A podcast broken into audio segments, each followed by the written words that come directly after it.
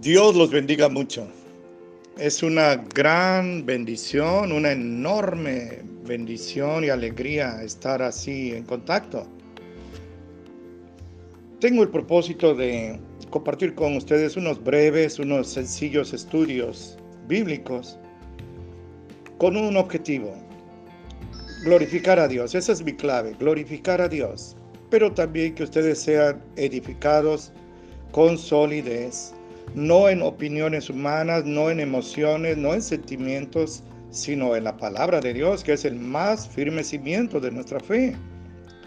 En Oseas 4:6, fíjense qué, qué grave es esto. El Señor dice que su pueblo fue cortado porque le faltó conocimiento.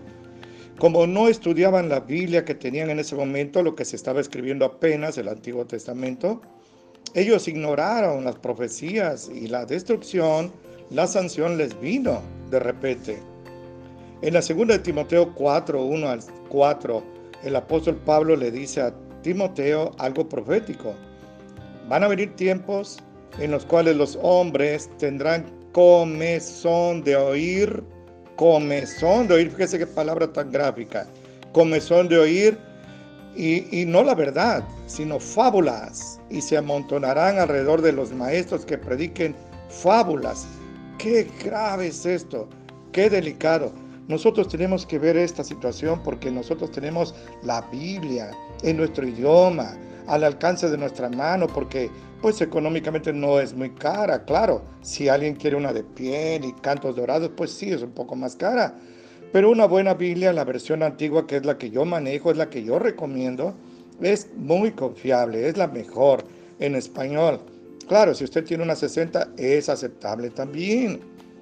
Pero estudiar la Biblia no es una opción, no es una ocupación de ociosos, sino que es un acto de obediencia al Señor Jesucristo, quien en Juan 5:39 dijo, escudriñen las escrituras, escudriñen, es decir, léanlas con todo detenimiento, con toda dedicación, con amor, Así decía el apóstol Pedro, como el bebé recién nacido grita, ya llora por la, leche materna.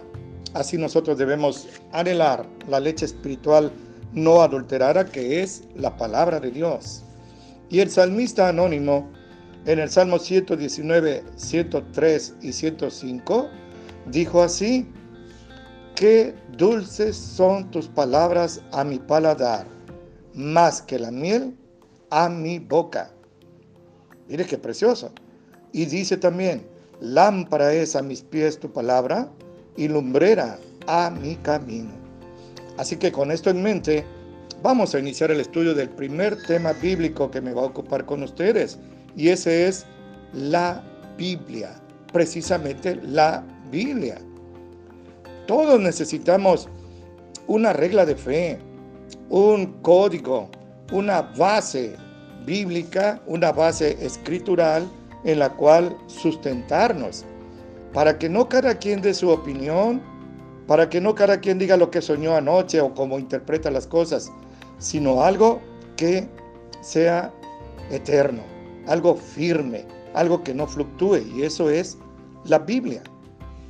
Ahora la Biblia no es un libro, realmente es una biblioteca divina son 66 libros. 6, 6, 66 libros que los cristianos reconocemos como los únicos divinamente inspirados.